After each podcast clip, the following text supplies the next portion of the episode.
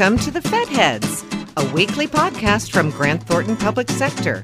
Join the FedHeads, Robert Shea and Francis Rose, each week to talk about the arcana of government management and the people who are working hard every day to improve it. Welcome to another episode of FedHeads. I'm Francis Rose. And I'm Robert Shea. And it's great to see you, my friend. Welcome back to the world of FedHeads after the wonderful time that we had in New Orleans with Carlos O'Tal, your boss.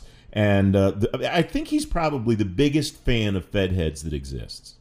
I feel like I've been boxed out a little bit, and I had to claw my way back in. So I'm just glad that this is actually happening. Well, it's happening, and you're back, and I look forward to a new fall season of FedHeads. I mean, technically it's not a new season, but I like to say that because it sounds cool, because it sounds kind of television-y. We've been renewed. Right. That's right. Well, and but that's not for you to marvel about. That's for me to marvel about because it's your thing, and you just kind of invited me along for the ride. Speaking of along for the ride, so we have an opportunity to do something that I think it could be potentially really one of the most cool things that we've ever done. So South by Southwest, the big blowout they have in Austin, Texas every March, right, has this deal where they're going to have podcasts come and do their podcast live at South by Southwest. So Adam Hughes, our genius behind-the-scenes guy, yours, I guess. I mean, he's behind the scenes of FedHeads. Really, the country's and the world's guy. Well, fair point. Fair point. He's a citizen of the world. So he has lined this up. He's gotten us in the hopper to be eligible for the community voting. And if we get, I don't know, the most votes, you and I will go to South by Southwest in March. And we'll do FedHeads live at South by Southwest. How about that? That's pretty cool, isn't it? FedHeads on the road. Yes, it is. It's really cool. And it would be especially appropriate because we've been on the road before, so we know how to do it. That's right. But never in Texas. No, that's true. So far, just New Orleans and Orlando. That's right. But, so Texas would be great. The great state of Texas has not enjoyed FedHeads, so they deserve it. So what you have to do is there's a website here, and it must be the South by Southwest people. So they've made this the most convoluted website possible to be able to vote. So listen carefully. panelpicker.sxsw.com/vote/102887. How about that? How about that? panelpicker.sxsw.com/vote/102887. If you type that into your URL, I'm sure we'll get that linked up on the FedHeads, and social media and all that jazz. It's already there now. People can go and. So I thought, well, I wonder what the competition is. So I went on this site, this panelpicker.sxsw.com site, right? And right. So we're up against 6,044 other podcasts. The good news is our listeners are among the smartest on the planet. Yes. And so we have an advantage in that they will be more likely to navigate the nominating site than any of the other podcasts. I think that's exactly 100% true. And I was a little daunted when I saw that we're competing against 6,044 other podcasts until I started to read the names of some of the other pitches. Now, we joke about Arcana all the time. That's right. We are nothing compared to some of the Arcana that is happening in the world. Do I even want to know this? All right, here's a couple examples. Can legal tech break the organized bar's monopoly? I assume that has something to do with the practice of law, but I don't have any idea.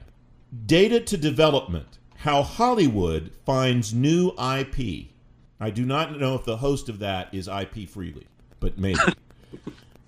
Be part of the learning revolution with Fortnite. Now, I have a 19-year-old son, so I know Fortnite is a video game. Like, it's a... I mean, I don't understand. Undesign comics. I don't even know what undesigning means. Oh my gosh. And these are the things that probably have thousands of followers. Probably do, which means we're doing something wrong. Right. Movement makers, how movements drive social change. Like, One of the things, well, I don't know. One of the things that I've done for the last 35 years of my career is try to figure out how to jazz stuff up, you know, how to make it entertaining. I just don't know how you do that. Shopper engagement ? Gamification is the answer! ! Wow. Yeah. So this is what we're up against, and God help us if we don't get on the stage down there and one of these, you know, tweeting while, I mean, just there's all kinds of stuff. It's how many do they pick? Well, you can vote for as many as you want, I suppose, but like, why would you vote for any of these and us? Yes. So here's the thing. This is something you as a political guy might know. We need what is called bullet voting. And that's the concept that when you can vote for more than one, you still only vote for one person anyway, because that widens the margin of victory for that one person. Does that make sense? Absolutely. So that's what we need, is a lot of bullet voting on the on the FedHeads. We need to crowd out the others. Yes, that's exactly what I'm talking about. So you go on our social media channels and find the link there, or I'll read this thing again because it's really outrageous. Panel Picker, panelpicker.sxsw.com/vote/102887. I don't know how anybody's ever going to remember that. That's right. We got links on LinkedIn, Facebook, Twitter. So we are making it easier for our listeners to vote for us. That's great. Okay. So do that, and I think you can vote like 100,000 times. So I encourage everybody to do that. If it's, I mean, it's the rules say it's okay. So right. That's right. Yep. If they didn't want you to only vote once, then that's their problem. How 5G will revolutionize media. From TV to XR. Oh, wait. Yeah. Sorry. I don't. Wake up. Wake up. Love, optimism, and action in the climate crisis. Now, oh my gosh. Now I understand the importance of the climate, and I'm not trying to open that can of worms, because you know I'm not a denier or any of that jazz. But I mean, love, optimism, and action. What is that? What does that even mean? I don't know. I guess you have to. Go to South by. I guess you have to listen to them to find out. But here we go. So I clicked on this one. Yep. Following the release of the IPCC report in October 2018 and the explosion of new climate organizing, climate change has emerged from the global stage and into the public consciousness. That's true. That's all fair. In this panel, hear from leading thinkers about the much-needed role of love, creativity, and future visualization to inspire, elevate, and equip ourselves to act and to lead others during the climate emergency. Come prepared to be deeply inspired and activated with grounded optimism, not just haphazard, chaotic optimism, so you can cultivate hope and grit for a lifetime of climate activism.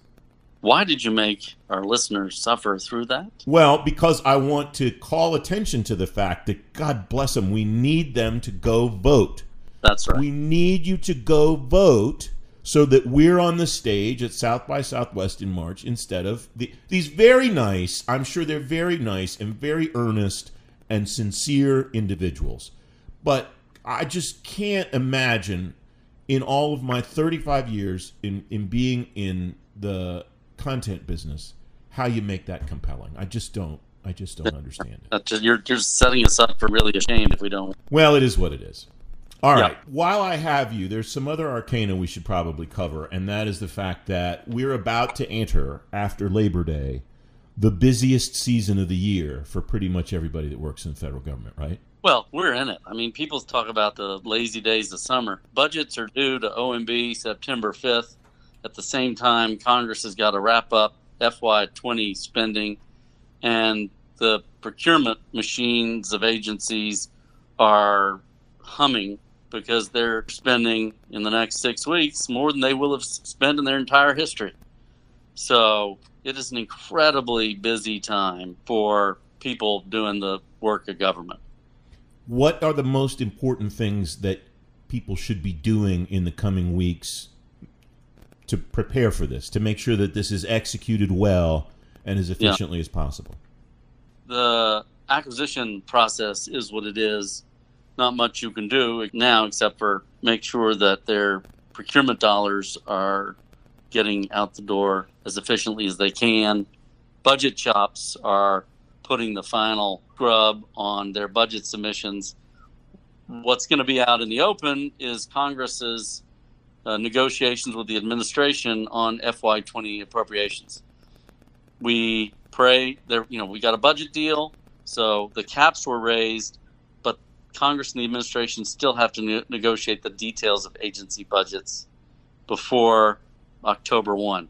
Now, they won't get all that done by then, so there'll be a continuing resolution.